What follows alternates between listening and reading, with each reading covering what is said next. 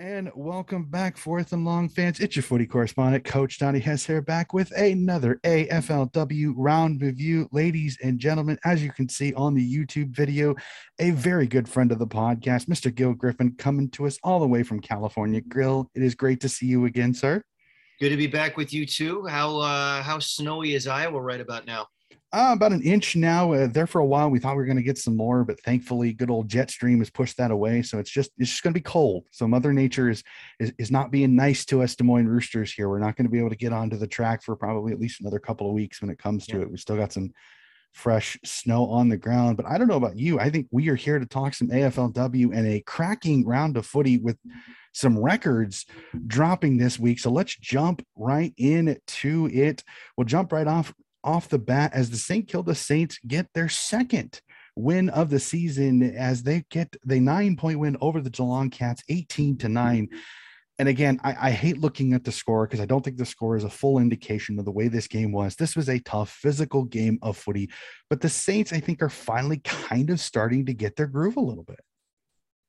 Well, I think that they are, and, and it's great that they, for them that they've won two in a row. I kind of liken it to something else. I think the footy goddesses owed them one because with all of the struggles that they had been going through, all the heartbreak this year, um, that they really did benefit from the wins and they benefited from uh, Geelong's penchant for being completely inaccurate. I mean, kicking zero nine um, for the match just is not going to get it done. And uh, it's difficult because I, I, was thinking Chloe Scheer has been such a valuable player for the Cats, and she had a couple of misses, mm-hmm. and uh, and then finally St. Kilda got on board the G train with Caitlin Greiser, and uh, she and Kate Shierlaw made the difference. So, um, yeah, you're right. It was definitely a, a tough and physical match.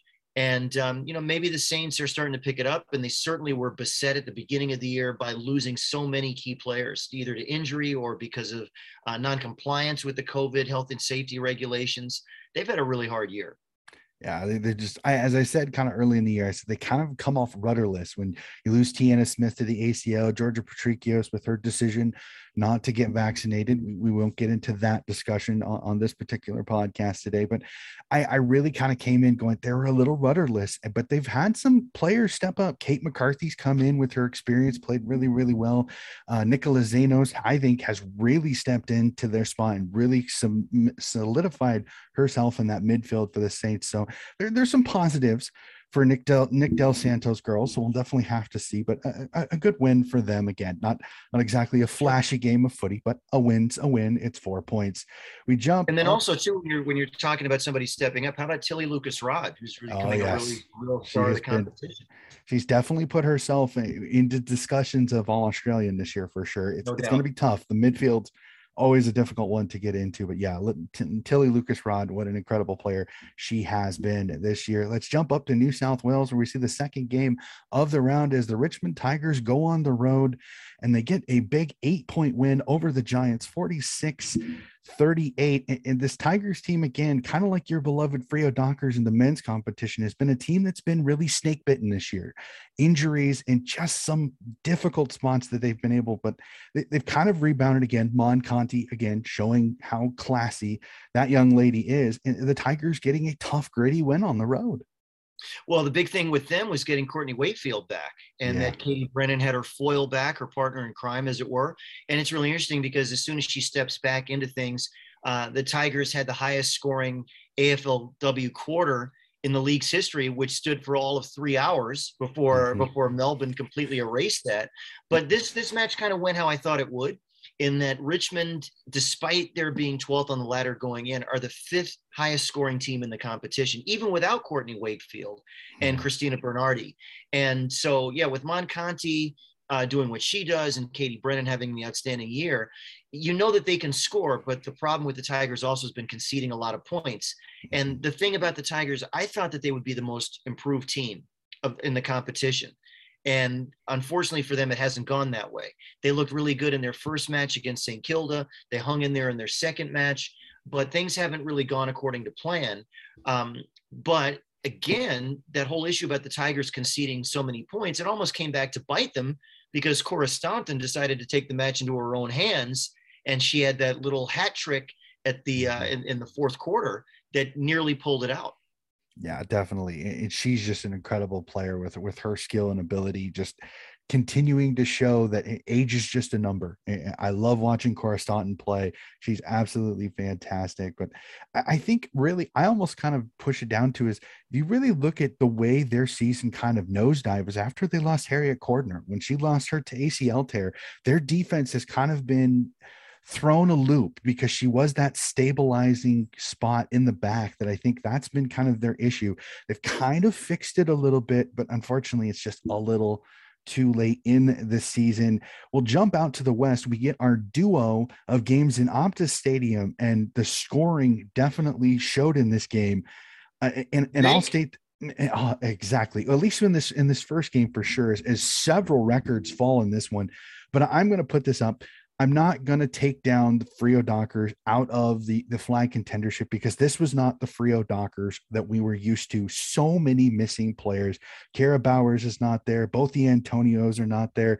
You had the, you had the ACL injury to McKay, to one of their players just before this game earlier in training. So this was, I, I, almost hate stating it. This was almost a waffle team that played the Melbourne Demons and it showed because the Demons showed their class, their ability. And I mean, Tayla Harris with a great game, Daisy Pearce putting up five goals, and the first ever ton put up in the AFLW. Well, that's true. The Dockers are missing seven uh, of their best 16 players, and Michaela Morrison uh, was the player that tore her ACL during training during the week.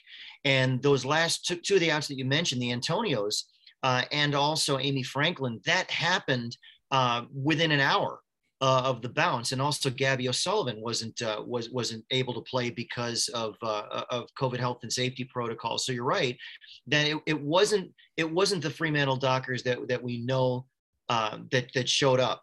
And one positive thing in that was Dana East of the Dockers getting a Rising Star nomination. However, all of that said, in a way, it really has to be looked at in a way that the Dockers are kind of snake bitten because when all mm-hmm. other teams lost so many players, the match was uh, postponed, and the Dockers were kind of a victim of their own success in a way before the match even started because they had 20 fit players, and if they had had, I believe.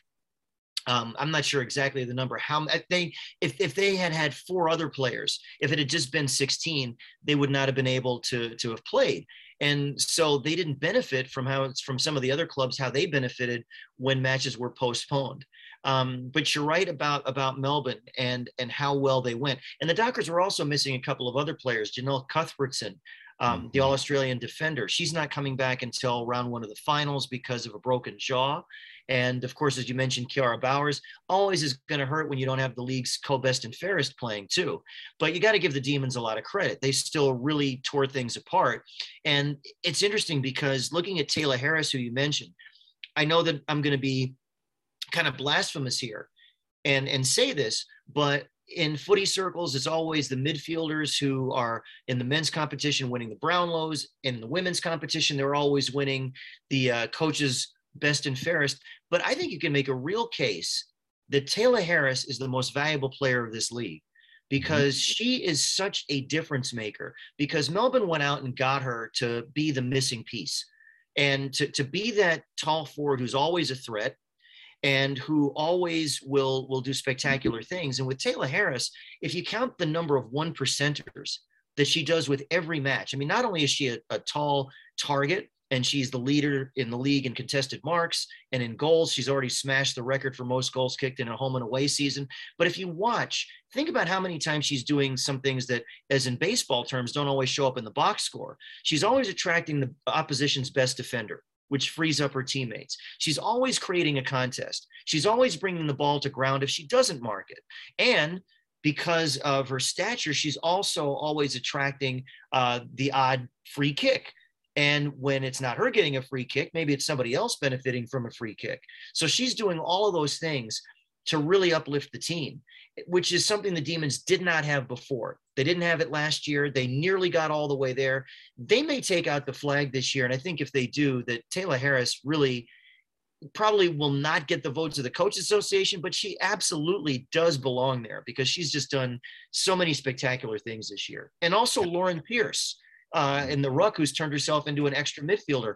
The way that she's kind of become like the Dean Cox of the uh, or Corey McKernan uh, of the women's competition. And Melbourne is just loaded with so many players that just do so many great things and they have great depth. And it would not surprise me if, if they do take out the flag. Yeah, the, I I I stated with a few people. I said right now I, I see three teams that are really flag contenders. I see Brisbane, I see the Demons, and I see the Crows. I, uh, unfortunately, I, I, think with Freo's snake bitten injuries I, and Collingwood's injuries, I'm just not sure they're there. And North's an enigma. They they can be great at times, and then they can be inconsistent. That's my issue. Is that I see three great teams that are fighting for the flag, and then three teams that I, I there are question marks. I'm not sure they can answer before the finals and in the, the, the, important games when it comes to the finals. But the I would agree, I would agree with you. I would mm-hmm. I would mm-hmm. totally agree with you. And, and the three teams I would totally agree that the three teams on the outer right now are definitely North, Fremantle, and Collingwood because it timing really hurt the Dockers mm-hmm. because that particular match really made the difference in whether Freo was going to be uh, third on the ladder fourth on the ladder or fifth on the ladder. And as it happened, they slid to fifth, and it would take a miracle for them to get back into fourth. And you know, the fourth and, and fourth spot, as you and I know, means a home, guaranteed home final in the qualifying round. And but ironically, the Dockers have played better on the road than they have at home because that time that they were in Victoria and had to play all those games over there, that was their most successful period. But I'm I'm with you. I think that is it out of the realm of the possibility that one of these three teams at the four, five, and six spots can they pull off a Cinderella story? They can, but is it mm-hmm. likely? I think it's pretty unlikely that it'll happen. Um, but it will make a great story if they're able to pull it off. Yeah, I, I honest, honestly, right now, if, if you twisted my arm and said, of those three, of North, Freo, and Collingwood, who who is my most likely? I think they can get to a final. It's the North Melbourne because they haven't had the injuries that Collingwood had. So I think that's my issue there. And with Freo, it's just been can Kiara Bowers get up to her normal self by the time the finals come going? Because is she going to be uh, available this round, or is she going to have her first game back in the finals? And that's a tough game to come back in. Yes, it's Kiara Bowers. She's an incredible player. There's no doubt about it. But that's a tough game to come back into. And, and you've seen it in the men's competition. If a team, if a player comes back in the finals, sometimes they're not up to speed because the finals is a different animal. So and that's why I think you have to really rely on the player to to have her tell you where she is at this point. Because if I'm management and I'm if I'm looking at um, Kiara Bowers, do I want to risk her against Gold Coast? Not you know not to disrespect Gold Coast, but mm-hmm. Freo are already in the finals. Why why risk her? Why why risk her to to aggravating that knee or making it worse? Or as you're saying, um, if she doesn't get those minutes, if she doesn't get that exposure being out there, uh, then will she be up to speed for finals? So maybe the solution is to manage her uh, for the Gold Coast match and have her play a half uh, mm-hmm. that's to get. That's exactly why I'm not the coach. I'm not Trent Cooper. Uh, he'll definitely, and uh, Kiara Bowers will definitely know best about about how to handle that situation. Yeah, it, it all just depends on how she feels. If if if she's a little bit leery, if there's any kind of hesitation, sit her. It, Sit her let her recoup, make sure she's fully set for the finals. Yes, you're, you're risking it a tiny bit because you're brand a player coming off an injury in a final, but you've got to be sure that you play it best because yes, as you said, Freo's in the finals. They're playing finals footy it's not worth the risk to lose her for the finals just to play her in this game. So I 100% agree with that. At least my personality when I go it is is it I would rather be conservative and have the player than take the risk and, and cost cost that player a chance to play in the finals for sure. So we'll, jump back into this round in, in, the second game of the doubleheader in Optus Stadium, which I, I'm going to say this right now. That was fantastic to see the girls playing in Optus Stadium because I really think it made the footy better because you didn't have the wind distribution issues that you had. And I think the footy was moving a lot better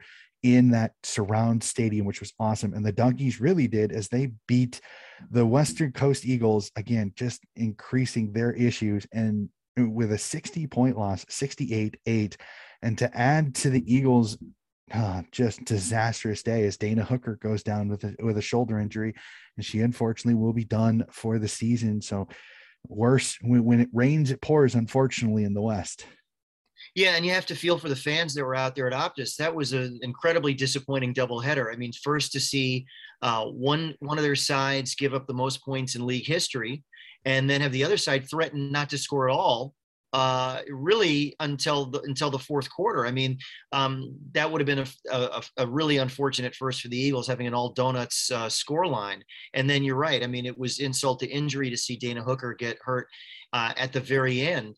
And the Eagles, unfortunately for them, um, may really be firming their grip on the wooden spoon as things would would uh, would would go. They have had a really, really tough time of it. I mean, thinking about the times that they were over in uh, uh, in Victoria, and the time that they blew a very big lead to Gold Coast and probably should have won that match.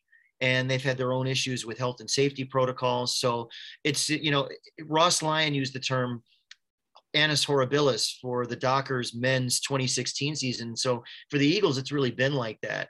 And uh, and and then also too, if you're thinking about um, what's happening with the men, it really may be a double dose. I mean, thinking about you mentioned before the COVID safety protocols and the uh, the decision not to vaccinate, and I don't want to go too far into this, but looking at the situation with Jack Darling, and uh, the team uh, is is getting older, and a lot of people have them as a, as a as a downward sliding team this year. So tough times, tough, tough times at West Coast.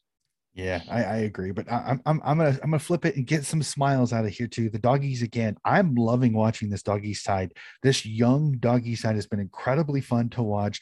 Georgia Stathis playing really well in the midfield. Ellie Blackburn again, you superstar, absolutely uh, outstanding. Bonnie Toogood, another great game so many good games by some young players on this doggy side that I know they're not going to make the finals this year. But if you're a, if you're a doggy supporter, there's a lot to be positive. Wait, wait, wait, wait, wait, hold on a minute. Hold on a minute. There, there's there's still a chance. There's still a chance for the doggies very to make the. Very slim, a, unfortunately. Slim. It, it's slim, but um, you know, you, you think about it, crazier things have happened. Yeah, very Collingwood, true. Very Collingwood true. has been un, inconsistent enough that perhaps maybe an upset could be on the cards. Richmond playing them this weekend, mm-hmm. and you know the doggies already upset Adelaide and what had to be, I thought, the match of the year. No um, disagreement here. I, I don't. I don't think it's out of the realm of possibility. If I were Collingwood, I would not be resting easy that my spot's guaranteed. And you're right about the doggies players stepping it up. Um, the the woman that I've really had my eye on is really stepping it up is Kirsty Lamb. Oh yes. Um, you know, in addition to in addition to everybody else. Um, but yeah, she she has been phenomenal, and you really have to give Bonnie Toogood a lot of credit for picking up the slack where Isabel Huntington and her injury have have placed her. Um, yeah, the doggies are playing desperate footy, and when you play desperate footy and your back is to the wall and you're you're cornered, uh, just as their song says, they've come out snarling, and you have to give mm-hmm. them real credit um, for stepping up. And if not for that draw against Gold Coast, uh, they could very well be in sixth place. Yep, hard to argue that. Another one I I put up there. Nell Morris Dalton has played really really well in in that place of uh, of, of um, Isabel Huntington, and um, I, I, said this in a couple of episodes, uh, and I want to see what you think about this. I think it's a travesty if Kirsty Lamb is not in the All Australian uh, with the way she has played this year. I think it would almost be a travesty if she doesn't get in. I we'll have to see. I really think she deserves it. The way she has put the doggies on her back with Ellie Blackburn and dragged them into the chance to make the finals this year. I, I come on, give her that, give her that nod. She has played incredible footy. She has, but you know, I'll tell you, it is it's a real crowded field because uh, oh, yeah. I think we're going to see a bunch of new faces in there. I mean, the first one I think of is Ash Riddell. Uh, mm-hmm. with North leading the competition in average possessions per match uh, Orla O'Dwyer uh, with with Brisbane, Emily Bates with uh, mm-hmm. with Brisbane. Uh, I think also Lauren Bella with um, with Gold Coast, or maybe also um, uh, Lauren Pearce with uh, with with Melbourne. There there Hayley Miller maybe. There there are just so many different possibilities. Yeah, that's going to be a really crowded field. I don't know how I, I don't know how you're going to get a best 16 uh, out of this group. I mean, there's, there's this talent galore. Uh, if, if, it's anything like the men's, they'll flip a few midfielders into those half forward lines just to be able to get more in, which always perturbed me a little bit that you get midfielders that very rarely play forward and they get put in either the half back or the half back or the half forward lines, which I'm like, that's all you're doing is telling me that midfielders should be there instead of actual guys that play those positions. So let's let's not Come open if, that. If they didn't do that, but if they didn't do that in men's, Donnie, how could we have a fantasy league? Uh, I know this. This is that's it's very very true. That it, you can't argue that. So so we'll jump from the west. We'll, we'll head back over, unfortunately, to Victoria after all of the rains in in in Brisbane and Queensland and northern New South Wales. That Brisbane was actually forced to fly down to Victoria, even though Maroochydore had dried out enough that it sounded like they could have played at Maroochydore, but the AFL wanted to be safe. They moved the game to Victoria at if I remember correctly, they played at the Western at, at the Western Bulldogs uh, at the Kennel. Yeah, the Whitten Oval. At the Whitten Oval, and and Brisbane showed how good they are, beating a very good North Melbourne North Melbourne team, fifty to fourteen. And again, these Lions just they're just so darn good. They're fun to watch. Two players break the 50 game moniker in this Ellie Anderson and Emily Bates, both getting the 50 game moniker for the AFLW. My hat off to you, young ladies. And this Brisbane Lions team, I mean, they're in the finals. They have a chance to uh, they have a chance to go back to back. Uh, what are, what are your thoughts on this one? Well, first of all, for everybody watching this podcast, I think you need to know something because every time Donnie says I take my hat off to them, he never really takes his hat off. He he, he t- okay, there we go. That's more like it. Okay. Hat tip. But but with with Brisbane, the thing about them that I find really incredible is you can put them in any adverse situation, and it's almost like they crave uh, playing in adversity because I still remember last year when they boarded a plane to go down to uh, to Melbourne and they played Collingwood, who were going really well at the time, and I think handed Collingwood its first loss last year, and then mm-hmm. also came back to beat them in the um, in the prelim final. So that's not surprising. I think with Brisbane, they've just got so much depth. I mean, if you think about the three clubs that we named that we think are, are the really ones in the box seat for the uh, for the flag, they have the most depth. And Brisbane, uh, just they are just stacked with so many good players. I mean, Zimi Farquharson stepping mm-hmm. up the mm-hmm. way she, you can just see she is going to be a super talent, right? Courtney Hodder on her worst day looks like she's an incredible player to, to, to watch. So they really have the depth. They've got the talent. So that result didn't surprise me because Brisbane uh, can score and blow a team out. With North, there's still issues there. There's still issues about about scoring. North has a wonderful midfield, but in other areas of the ground, they're not as strong. But Brisbane has a strong spine all the way through. So that that really did not surprise me to see um, Brisbane get uh, a comfortable win um, as it did. And I think the result would have been the same if they had been playing in Maroochydore. It, it wouldn't have mattered where they were playing. And you're right, they they are really really fun to watch. And um, even though Orla O'Dwyer didn't play in the match, mm-hmm. one of the mm-hmm. things I really like watching about Brisbane is, is something that I've also noticed about Adelaide is that their players just seem to know where to be, just just the right spot where to be, how long to be there, when to leave a defender, when to play, when or when or when I'm sorry, when to leave an opponent, when to stay on an opponent, when to be brave and take the game on and go through the guts, when to use the wings. I mean, they they're really really professionally drilled, and that's very impressive. Uh, yeah, completely. And, again, it's it was sad not seeing Orla Dwyer because she's such a great player on the wing. But but again, that Brisbane Lions team is is so deep, so scary, and and the three-headed the three-headed monster of Dakota Davidson, Courtney Hodder, and Zimi Farquharson is is scary to think about. How do you defend them? Because when one, if you take one away, the other two can get loose. So it's oh, and then you also left oh, out yeah. Jess Wardlaw in that conversation. And Wardlaw too. Yep. Well, yeah, and if, yeah, and if so. he goes down, you have Jess Wuetschner. So you you, yeah. you know you've just got an incredible depth yeah. there. It, it is what poison do you want to take when it comes to the Brisbane forward line for sure. They're gonna they're gonna be a tough tough out. We jump to speaking of tough in a game that honestly, when, when I first saw this, unfortunately after Britt Bonnici went down, I was really, really worried this was gonna this was gonna get away from Collingwood. And Collingwood, and they pulled the bootstraps up and they gave this Crows team everything they could have. And, and I almost want to say this, and, and I'm not trying to throw shade, but ever since Bec Goddard said, there's no way Adelaide's losing again, this Crows team has not been as consistent as they were earlier in the year. are we seeing a little bit of the kryptonite to the Superman that is the Adelaide Crows? Or are they kind of ramping it back a little bit and saving that full fledged foot to the floor for the finals?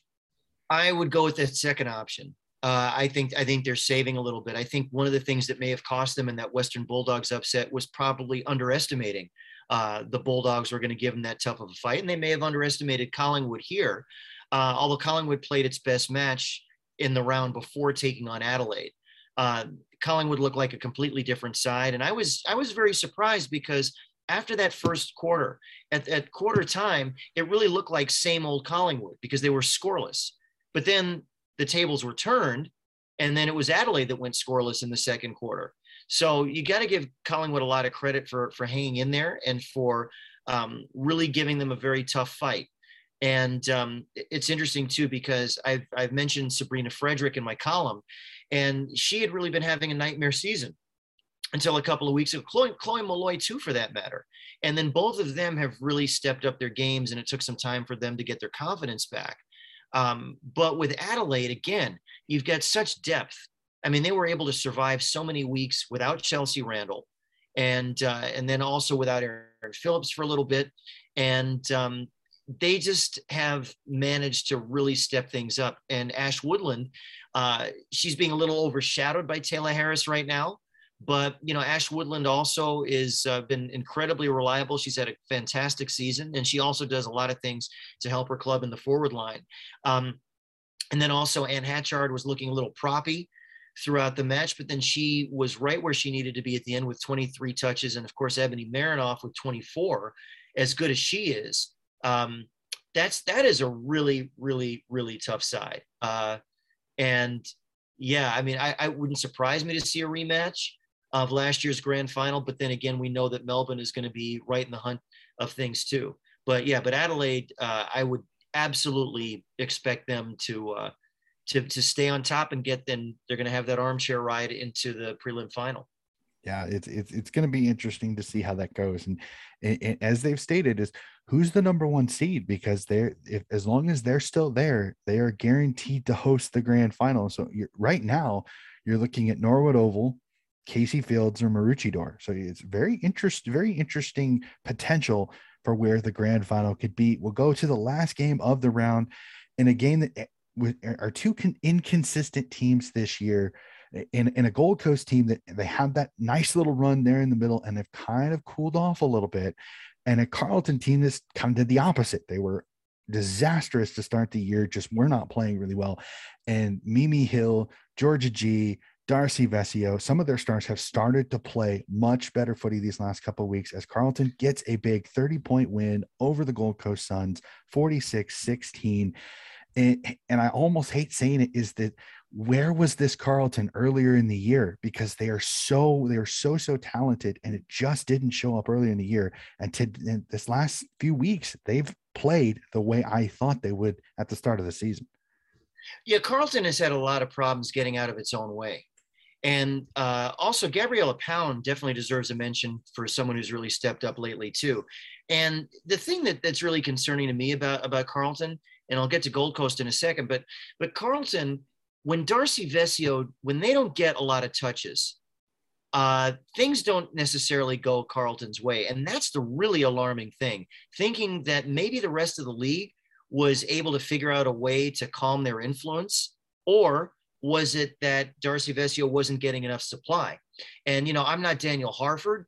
Uh, I'm not an AFLW coach. I just play one on TV. Uh, but um, by the way, if any if any Aussies are watching, that's a reference to a 1980s commercial for headache medicine that the next soap opera started. But anyway, um, here's the thing though that I can't understand, Donnie. You're a coach, right? Mm-hmm. If you have a forward that's not getting enough touches, you know, I, I'm pretty sure that what I would expect you to do would be to throw that forward into the middle so that they are getting their hands on the ball, so that they are involved in the thick of the action. And Darcy Vescio has shown that they can play anywhere. They can play. I mean, last year, there was a really dominant game they had uh, up in the Gold Coast where they played in the back line to help out. They played forward, they played in the middle. So I don't want to second guess Daniel Harford here, but it seems like there has to be a way to get Darcy Vescio more into the match because that is my barometer for Carlton. Mm-hmm. If I'm thinking of Carlton, as Darcy Vescio goes, so go the Blues. So I'm just wondering, there have been too many matches where they have been held to under 10 touches. And I, I really wonder about that. And um, so the, the result didn't surprise me because Carlton had the experience, and you got to think that Gold Coast, um, their morale had to be down over the last couple of weeks. But it's funny because you and I about a year ago were having a conversation about Gold Coast and saying that they looked thoroughly unprofessional. They didn't look motivated. They looked like their attention was somewhere else. I mean, I remember that match that they were playing in the Q Clash, and a couple of them were at the center bounce, more interested in their dance moves uh, than they were actually playing the match. Um, but for my money, they're the most improved AFLW side. And I have to give a shout out to Cameron Joyce, who uh, is is their senior coach. And Cameron and I uh, did a lot of talking together when I wrote my book about Americans playing AFL because he was really largely responsible for signing the beast, Eric Wallace, when he was at North Melbourne. And so, I mean, Cameron Joyce is a solid footy man and he, he knows how to go about it. And he's, I'm going to really give him a lot of credit for helping turn Gold Coast around this year.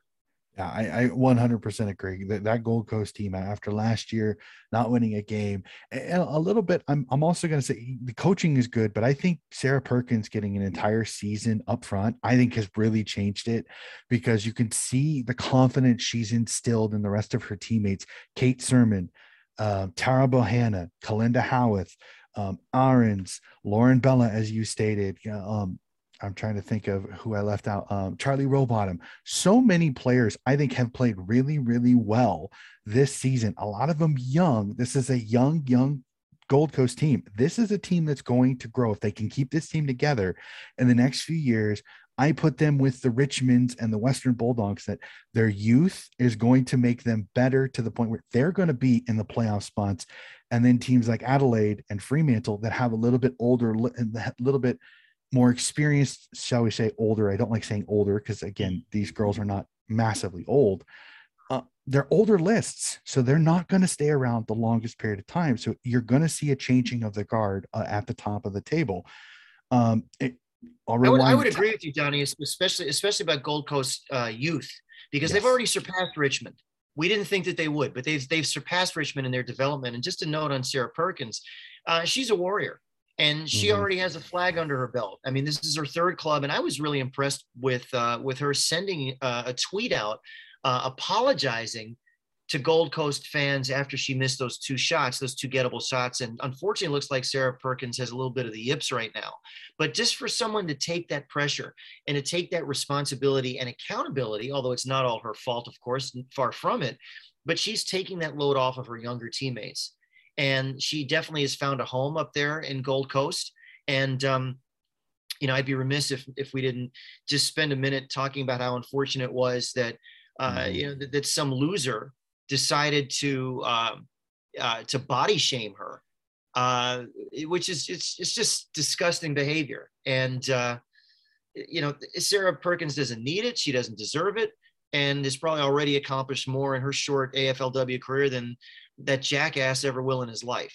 Yeah. So I just have to put it out there. I and I 100% agree. And, and I think it's one of those. I, have seen this talk to death, and I, I state it like this: is that if she wasn't in peak physical condition, if she wasn't able to do it, she wouldn't be on the field. So the comment is literally, it's the ignorance to personification. It's probably somebody that, to be completely honest with you, didn't watch the game, doesn't watch the game, doesn't know what they're talking about.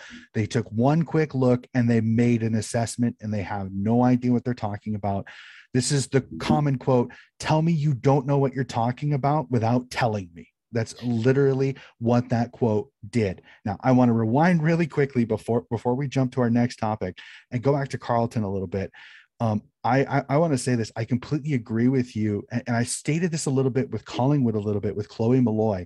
I almost want to see them take Darcy Vescio and put them in the Jake Stringer role that, or the Dusty Martin role.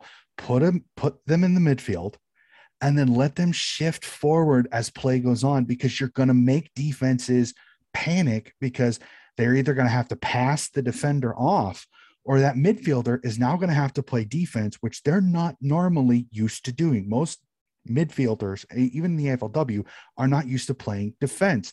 So it's going to cause some issues. And I saw Chloe Molloy in Collingwood do this to perfection in, in a game a couple weeks ago where she would start off in the center bounce and then would be able to leak into the forward line uh, later on in the play. So I, would almost love to see coach uh, for, for Carlton do that a lot more. Get Darcy Vescio into the center square. Yes, you may have to sacrifice a Georgia Gee or a Maddie Prespakis into the into the half forward line and then have them switch places as play goes to kind of make the defenders make a decision because you can maybe get a, a, get a cross up on the defense. Now Darcy Vescio's leading with nobody to stop her. It's it's a fun little tactic. It's not easy. It takes a lot of practice, but if done correctly, it can be damaging if you can get that confusion amongst the defensive team. So I, I agree yeah. with you. Darcy Vescio's got the ability to do it. I want to see great superstars like that have success, but unfortunately, she's almost kind of become a plug or locket for Carlton. She's in the goal square, and that's about it. She's not able to make the. Sorry, I apologize. They have not been able to make the impact that they have always been able to do when she they get the supply that they need. My apologies I, I on totally that. agree. I totally I totally agree because um, I saw at least two matches last year where Darcy Vescio really dominated proceedings. One was against North, and the other was against Gold Coast, and that versatility really came into play. And I guess the nearest frame of reference I have to that kind of versatility would be Matthew Pavlich Mm-hmm. Um, the fact that he played, he was a defender, he was a midfielder, and he was a great goal kicking forward toward the end of his career. And I think cosmetically too, for AFLW, for for its ability to attract fans and keep fans, those players have to be in the spotlight. So for my money, yes, Darcy Vescio has to be getting more than single digit touches per match, and fans need to to see their ability being showcased. Mm-hmm. Um, I, I still remember the first ever AFLW match in history. Mm-hmm. Uh, Darcy Vescio was front and center, and that caught my attention. And that, you know, seeing players really shine in those roles, that's the way AFLW, that's one of the ways that AFLW is definitely going to grow and, and, uh, and, and keep fans. So, yeah, I, it's kind it's kind of mystifying. I, I don't know why that's happened, and I can only hope that their role will will increase uh, as time goes on we'll, we'll, just again it, eh, time will only tell on that one. So that is going to do it for round nine. Again very interesting rounds and some some very lopsided matches but it, it's still an interesting round of footy. You still had some close games. So we are going to go into it. Before we get into our tips a huge rumor I, I, this has not been 100% confirmed by anybody, but this has literally had AFL circles talking their tails off. And I, and I really want to do this because before we even hopped on the mic, Gil and I started discussing this, and I, I love the discussion. So I want to bring it on to the onto the podcast. Is there are rumors now, again, not confirmed, but there are rumors that the AFLW season for next year with the four new teams, along with the teams that are playing currently, will begin in August. So, very short spin from the end of this season to next year. And I got to ask you, uh, I know you just kind of found out about this early, and it's it's always difficult to kind of come up with an opinion, but I I've got a few reservations about this. I I in the long run, this may not be this may not be the worst decision I just feel that this decision was not exactly done the way I would have done it. It feels rushed to me. What are you what are your thoughts? It, it might seem to be that way. I mean, let me go out there by saying that that if this is a decision that women of the league are making, then you know I'll definitely support that decision. Not that my opinion matters much on this, but I think it has to come from the women themselves. Um, this is certainly not something I think should be mansplained by by any male consultants to the league.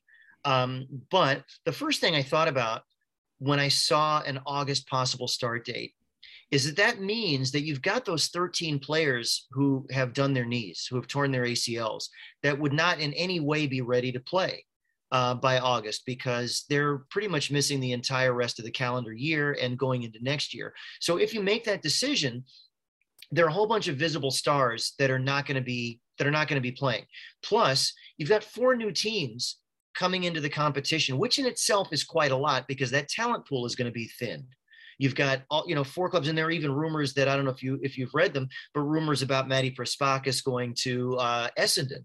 Mm-hmm. Um, you know that that's another strong rumor that, that's going out, and you couldn't blame her if a club out there says, "Hey, come to us and we'll make you captain," and all that. But anyway, that's another conversation. But um, you know, I think there's a lot of research that has to be done first and a lot of polling because on its face, if you do have a situation in which let's say AFLW matches are played as curtain raisers before men's AFL matches, you do have the captive audience. You're playing, as you said, Donnie, on uh, on on elite grounds, not community grounds, not suburban grounds, where there's going to be more free flowing footy and the quality of play will probably be higher because you don't have the winds impacting as much.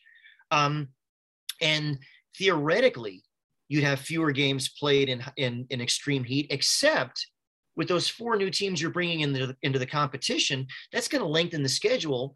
So inevitably, you are going to get into that situation where you're playing uh, over the summer.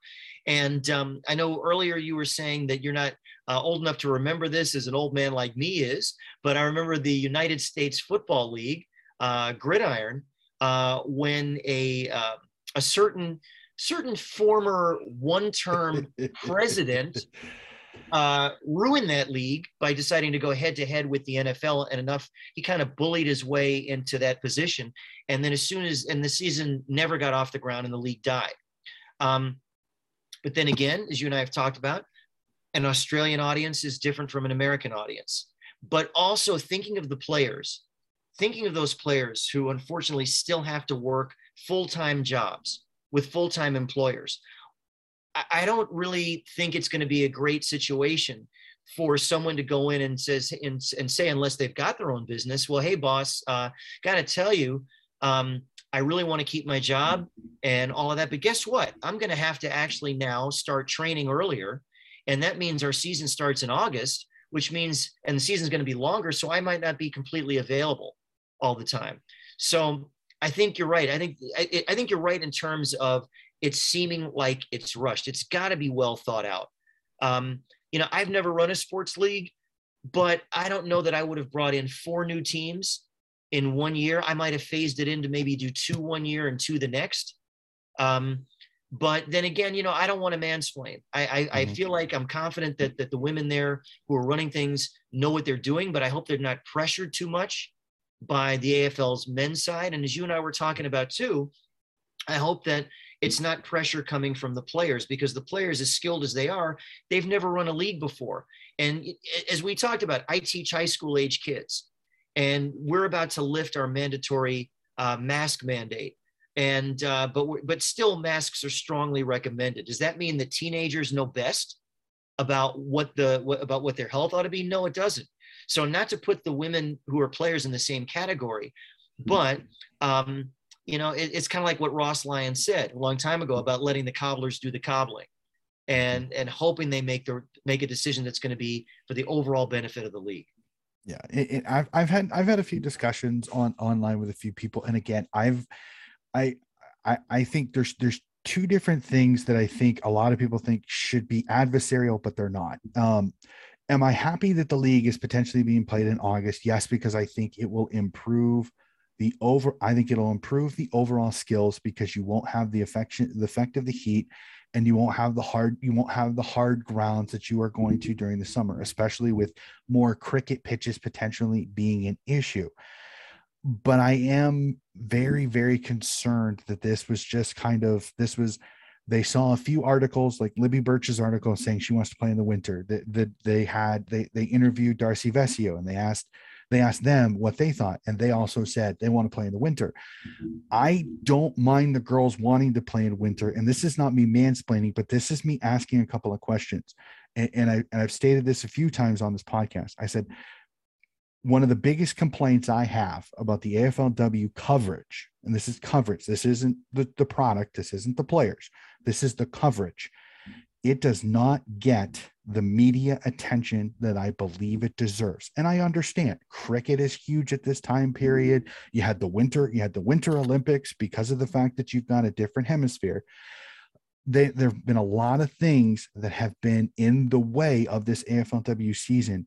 But even when they don't have some of those things, the coverage is not there. And that is what I'm worried about is if you go full on oh, curtain raiser women's games followed by men's, meaning both leagues are playing at the same time, I am worried this league will not grow because it will not get the proper coverage that it has. This is not me mansplaining. This is a concern I have because I love this product. I love the women's game. It is so much fun because these girls are genuine. They have not been media trained to the mm. point they give us these whitewashed answers that the men do. I love their personalities. I love that they are independent women. They know what they want. They know what they they've decided. But I'm worried that they're asking for something that may cost them their league. I I, I brought this topic up to one friend. You and I live here in the States. Remember the women's professional soccer competition that folded because they tried to grow too quickly? Yeah, That's you know yeah. what I'm worried about with the AFLW. Well, and you know, let me say something too about this, which is um, as someone who covers AFLW, as I do for Footyology, you know, I feel privileged to cover an elite league. These are the best female players in the world playing playing in this league. So I, I feel very privileged to to, to cover it, um, and it's easy for for us in the states to to want it to continue when it does because um, we don't have the the cricket season, uh, although some people would say, well, there's the NFL season and there's um, uh, there's the NBA season, and and all of that. Um, I'm wondering if there's maybe a middle ground. I'm wondering if maybe the answer is to start maybe the week after the men's grand final. Uh, maybe that's early spring in Australia, but uh, or maybe they started during uh, final season, or do they want to launch the season, maybe have the men have that bye week after that last preliminary final and before the grand final. Maybe there is some kind of happy medium there. And because um, that, that also might reduce some extreme uh, temperatures in, in, in, games and all that. And, and I think you make a really good point about the hard grounds, that that could be a factor. And then here's something else that you mentioned too. I don't know how any television provider would work in that many games men and women's because it's already a real big challenge right now with the uh, with the community series for the men's and for the ongoing uh, AFLW season. So that's what that's one thing that's that's that's really a, a, difficult challenge. I will argue with you for with you on one point though. That's fine. I think I think it is beautiful that women in the league are becoming really good media figures because I, I don't know of any other major league that has active players be commentators on matches and and they sound like they are naturals at doing it mm-hmm. um you know you've you've got uh, katie brennan doing some comment commentary You've got uh, some other Kate, players from around league, Ellie Kate, Blackburn, Kate, Kate, McCarthy, Kate McCarthy Isabel Huntington, Ellie Blackburn, Sarah, yeah. uh, Sarah Hoskins. I love that. I uh, let, let, me let me kind of rephrase that. I don't think I don't think it's it's not that the women. I think it's it's the to, it's the the newspaper articles. It's the analysis. Like think about this. If if you go on, you and I have uh, Watch AFL for the US for the for the Aussies. We have Watch AFL, which is our international thing. We get all of the Fox Footy channels. So we get AFL 360, AFL Tonight. We get the couch. We get the bounce. Where is that for the women? There is no, if you think about it, AFL Tonight just came back two weeks before the season comes back now. So that means there's no AFL Tonight for the entire women's season. There's no analysis show at the end of the year besides the women's AFL show, and it's 20 minutes and it's only on the app. It's not a, a syndicated on Fox. So my more of argument is that it's it's it's newspaper articles it's analysis shows it's giving them more than just here's your game here's a two minute blurb after the game is over before we move on to something else like if you watch a men's game there's an hour of extra coverage after right. the game is over in a women's games it's they play the song what do you think about this insert kate mccarthy isabel huntington da da da da coverage over there's no analysis of the game after that that's i think that's more of what i'm talking about it is it's the extra stuff besides the game and the little blurb at the end i want more articles more shows. Like if you start doing that, people are going to start watching the product. People are going to start coming to the games. You can start charging tickets even at the even at the the community grounds, which I actually kind of like them at that because it does yes yes it does change the game a little bit. I completely understand that. But it keeps the game more community and family based, which I think is great before it becomes the big thing that I think everybody wants it to be, just like the men's, where it's Optus Stadium, the MCG, uh, it's it's the Sydney Cricket Ground, it's Brisbane, it's the the Gabba. Like if all the games are played there, I mean, right now, if you take the two thousand or three thousand people that are in that, it's going to swallow them up. But you go to the community grounds, five thousand people, that's a sellout for those for those community grounds. So it looks really really good as a developing league, and, and that's like I said, my more worry is is that this thing is going to be stifled and stagnate if it goes at the same time as the men. I completely love your idea, and I've been advocating late August, early September when the men's final, because there's only eight teams to make the finals. So you have the other 10 disenfranchised groups that are not going to watch that may not watch the finals. Now they've got the women's game. Now they can they can hop on the women's team. They can watch their women play because their men are done. So, and like, I love that idea. It gets the girls more free space. They don't have to worry about cricket. They don't have to worry about the men's. They're playing so the fans can focus on that. So, is, does that make sense? It does. And then one of the things that also annoys me too, when whenever the men, whenever the men's competition does return, that the advertising slogans and things that are built around is this tagline footy's back. He's back. Well, no, no, no, it's not back. It's been back since January. Uh, you know, um, or, or, people saying, uh, well, I can't wait for, uh, you know, my, my friends who are Fremantle fans saying, well, we can't wait till the Docker season starts. And I'm like, well, what are you talking about? It's been going on since January. Mm-hmm. uh, you know, the, the women are playing. This is what's happening. And it's funny, Donnie, because as, as someone who, like me, who was an assistant baseball coach for a high school and someone who was born and raised on baseball, who loves baseball, can you believe this? I'm not even really missing baseball because of the lockout. I, am not even thinking about it because we've got uh-huh. AFLW and we've got the AFL men's. And I am one of the biggest baseball fans you'll ever meet. But um, maybe it's because we're on this side of the hemisphere and the times line up and i'm also doing this because uh, it's part of my professional responsibility to cover this league but you know i can honestly tell you that there's only been one match this year aflw match that i haven't watched live uh, mm-hmm. I, I, have I have watched them all. I mean, I feel like that's my duty when it, when I when I cover the league. And I had a quadruple header the other night that started at six, ended at two in the morning, and I still was finalizing my column. Um, but I do that because I really I believe in the league. I, I like it. It's entertaining. I think there are many fascinating um, pieces about this league. I mean, just the way that uh, that that women relate to each other and socialize on the field and and and communicate is so different from the men. And the, and you know, I don't think that there's anything wrong with that. I, I think it's one of the beauties of it that it's played differently. That you have two fewer players on the field. That um, that there is a lot more run and carry than there is the, these uh, than aerial ping pong um, that sometimes can happen in, in AFL men's. Um, but you know, the only thing is too is if they do decide to go and, and play this during the men's season. The one thing that I'd be concerned about is that they do have the captive audience and that they don't have the fans that are saying, well, you know, the reason why I don't watch AFLW is that, you know, that's cricket time for me. So maybe there is a happy medium to, to do that. I know that um, one of the AFL men's things that's been really good is actually lengthening the season for a calendar year because I never really consider the men's season to be well and truly over because of trade period, because of the Brownlow, because uh, well, actually the Brownlow is part of Grand Final week, but but the trade period, the draft, all those things lengthen the season.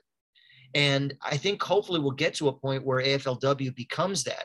And who knows, maybe there's room to create content. Maybe there needs to be a Fox Footy 2 channel uh, that would take on some of this programming and have those analysis shows as you're talking about having an AFL 360 that would focus on the women's game uh, and other kinds of things like that. Maybe bounce, maybe, and I love bounce. My wife and I are huge fans of bounce. Mm-hmm. Work some more of the of, of the things that happen in bounce into um, uh, into that show.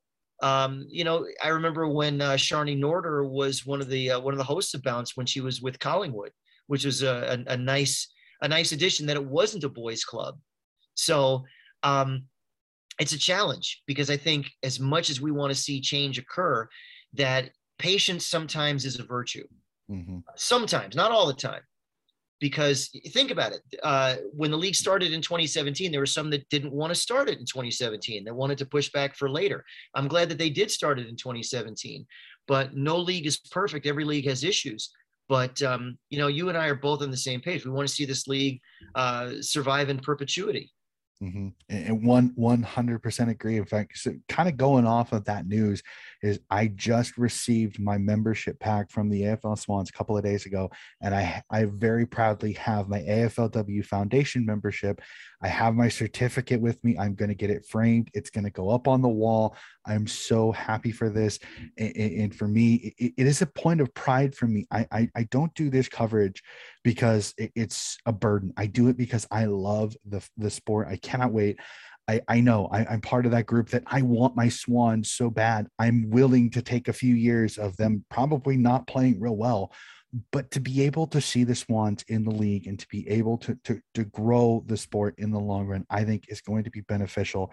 I think I, have stated this a couple of times is that the naysayers, it's not good footy. I'm like, no offense, but go back to the AFL when it was only six years old. Trust me, it's probably just as good if not even this AFLW season uh, league is better than 1899 or 1900 when it was six years old. So calm your jets a little bit, let this grow. It's going to take a little bit of time, but when it does, and when these girls become fully professional, and I, I really pray for that day to come very, very soon, when it does, trust me, this game's going to get so much fun to watch. You're going to miss it. You're going to miss watching this and getting on this train now. So and, and think about what the originators who uh, uh-huh.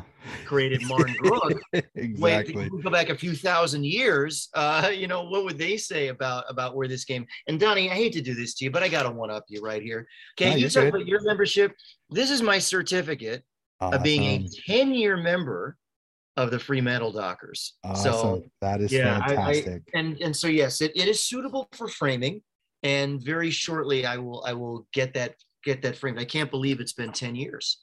But it's but it's an incredible it's incredible it's an incredible feeling. Um, I'm I think 2016, so mine's coming up here in a couple years. It'll be 10 years, and I'm I, I have as I've told most of the Swans friends that I've met, and I've I've got Swans memorabilia that's come from. In fact, this the my the Swans Indigenous Guernsey came from from a fellow Swan supporter in Orange in, in New mm-hmm. South Wales. So, and I mm-hmm. I love all of the communications that I have eh, eh, eh, to go off that. My thoughts are with the people of northern New South Wales with all of the flooding. I, have mm-hmm. kept in touch with many friends there that have been affected by the floods. Nobody's injured, nobody's hurt, but my thoughts go out to you people in, in South Queensland and northern New South Wales that hopefully these floods are soon to be done and that the recovery can be quick. Mm-hmm. So let's we'll go from the negative, we'll jump to it. Round 10, the the ultimate the the last round of the year and as we kind of stated only one spot in the final is up for grabs and that is who gets the sixth spot.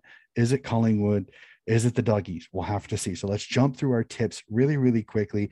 Gmhba stadium friday night sees the cats host the giants. Who do you fancy in this one gil i fancy the giants in this one i would like to fancy geelong in this playing on their home deck their last match of the season but you can't win if you can't score.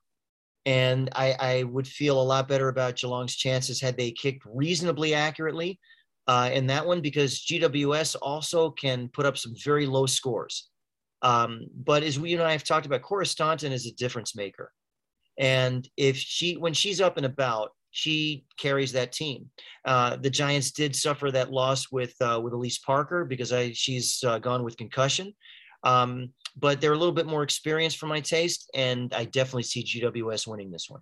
All right. And for me, I'm going to go the opposite way because I think that Elise Parker injury, I think is going to affect that midfield. And Cora Staunton needs delivery because when she, in the games that she's had to push up and she's had to go into the midfield or have had to come up to help out her defense, that has really cost them scoring a little bit because because she runs out of legs early in the in the third quarter. And I think Geelong with that midfield, Georgie Prespakis, they they still got a pretty good team there. I'm going to go Geelong at home here. I'm going to go a little bit of the upset here. I, I, I agree with you. I think the Giants, in all, if you look at their list, is probably a better list. But that loss of Elise Parker, I think, is a is a really hurtful, damaging loss that I think could really, really affect their midfield a lot because she is a ball bull. She gets the ball all the time. Her and, uh, and uh, Alicia Eva are two absolutely fantastic midfielders, and they work off each other. Her not being there, I think, may affect this midfield enough that I think it could let Georgie Prespakis and some of that that young midfield of Geelong have a, a fun day. And, and, Chloe Scheer, I think she has a bounce back game in this one. I think she kicks a couple of goals, and I think the, the Cats win this one. But I agree with you. This one was a coin flip for me because GWS does have a lot more experience from there. Let's jump to the next game, which eh, again, this is the one Collingwood needs this one at home, Victoria Park, Collingwood, Richmond. I like the pies in this one only because I think Frederick and Chloe Molloy are going to give this inexperienced, um, rav- injury ravaged Tigers defense headaches. Yes, they're without Brooke Benici. Uh, Steph Chiocci has not been herself. She's fought through injury, but I think Chloe Molloy gets put in the midfield a lot more this this round. I think her her and Mon Conti are going to have a nice little fun. Little, it's going to be a fun competition in the midfield. I just think Ruby Schleicher is an incredible off the halfback, and I think that's going to cause Richmond a few issues. So I'm going to go with Collingwood on this one. I'm going to agree with you. I, I don't see Collingwood losing this. They're playing, they're, as I mentioned before, they're playing desperate footy. Uh, they've been backed into a corner. They know that they have to win this to keep spot number six. And uh, Richmond, I just don't think has the cattle to to match Collingwood in this one, as they say. Um, yeah, I would I would say that Collingwood will win this. I think that Richmond could possibly give them a scare, but I don't see Collingwood losing this. Yeah, it, will be definitely interesting one. That that'll be because Collingwood drops that one. All discussion of the all, all all discussion of the finals becomes that much more interesting. We jump out down to Arden Street where where North Melbourne take on the West Coast Eagles. I don't think I'm jumping off too high a limb to go. I, I, would not want to be West Coast in this game because you have a very angry North Melbourne team who did not play as well as they should against Brisbane. They always play well at Arden Street. I got the Roos in this one. Well, unfortunately, the West Coast Eagles are kind of going to be that proverbial batch of cookies because you're going to have to get out the wooden spoon. Uh, I, I, do not see them uh, giving North much of a fight in this. Uh, you know, no Dana Hooker. That's really big. Mm-hmm. And uh, North just has too many guns blazing in this one, and they're they're at home. I think this one is going to be really lopsided. And the ironic thing too is I think that it'll also really uh, really cost Fremantle that uh, that fourth spot. I cannot see North North would definitely build its percentage in this match, mm-hmm. and that would distance themselves enough from Fremantle where North cements that fourth spot. So I'm going to say North by a lot yeah this is that want to be fun. Well jump down to the the fortress that is Casey Fields where the Melbourne Demons host the Carlton Blues. Uh can Carlton put a scare into the Melbourne Demons go into the final or do the do, do the D's just keep rolling and, and go into the finals on a nice little hot streak?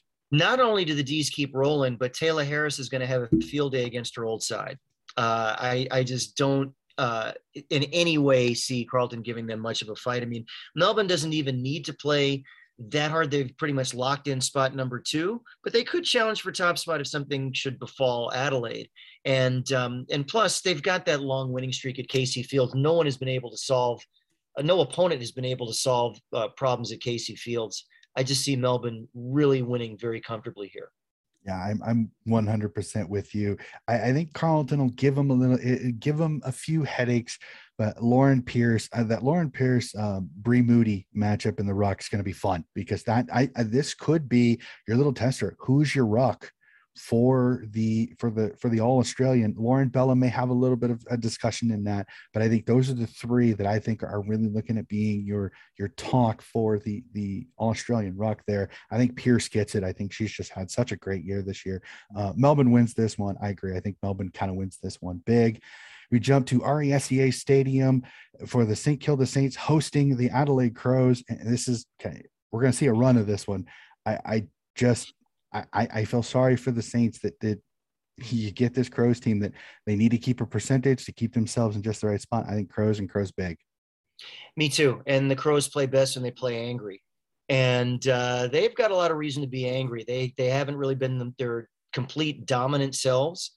Uh, the the last um, the last round or even the round before. Um, yeah, I think it's I think what they're going to be doing is looking to shape themselves into firm finals form here. Uh, I can easily see the Crows running the Saints off the park in this one. Mm-hmm. Which, which, yeah, it, you wouldn't surprise me at all. We jumped down to Mars, Mars Stadium in, in Ballarat, correct? Where yes, the, where the Western ground. it'll be a very fun one to see the Western Bulldogs take on the Brisbane Lions. This is one I I seriously did think a tiny bit about giving the doggies the run because the doggies have been playing well, but this Brisbane team, they're just so good. I think this is going to be a cracking. Uh, this could be one of the best games of the round because because you got a Doggies team that they're playing for pride in this one. They're not going to roll over. Pardon the pun there. I, and not that was not intended at all. I, I think oh, Brisbane yes, wins this one, but I think this is this is going to be a good game in my opinion. It will be, and it's going to be interesting to see based on what the result is of that Collingwood Richmond match. That either they're mm-hmm. going to be playing for pride or, or playing for complete desperation.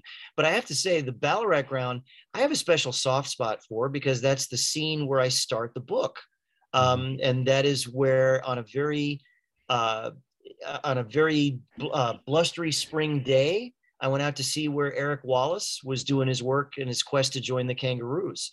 So beautiful town. You should definitely get there and it's great for the town of Ballarat, footy loving community and all. Um, I do see the Lions winning this. I just I just feel like the Lions are too good. Uh, it, will be a, an entertaining match, and all credit to the doggies because they've played with pride, they've played with passion. Um, but Brisbane are just too deep, they're too strong, and uh, they'll get they'll definitely get the chocolates. You hate you hate saying it, but the person with the surname is, might be on the wrong team in this one. They're just too good, unfortunately. Right. So so again, um, I, with this last with this last game of the round, I, I gotta say this. I, I kind of want to caveat this one because if this game was being played in Metricon Stadium, I'd have really looked at Gold Coast in this one. But I'm gonna tip Freo. It's it's at Fremantle Oval. I think I think the Dockers win this one because I think just the inconsistency of this Suns team. But if I'm the Dockers, I'm a little worried about this Suns team because if, if they play the way they can, they're going to give you a test in this one, especially with no guarantee that the Bowers is going to be back. I, I, haven't heard anything. Do you happen to know are the Antonio are both the Antonios are they going to be able to play after health and safety protocols? Uh, I I'm going to tip Freo in this one, but I'm kind of going in blind because I I don't know how many are going to be back from that depleted roster that played against the D's. Well, that's the biggest caveat. Is how many players is Fremantle going to get back? Because they could get up to uh, up to seven back, but uh, I do. My mail says that um, Fremantle is going to hold out on uh, Janelle Cuthbertson until finals round one.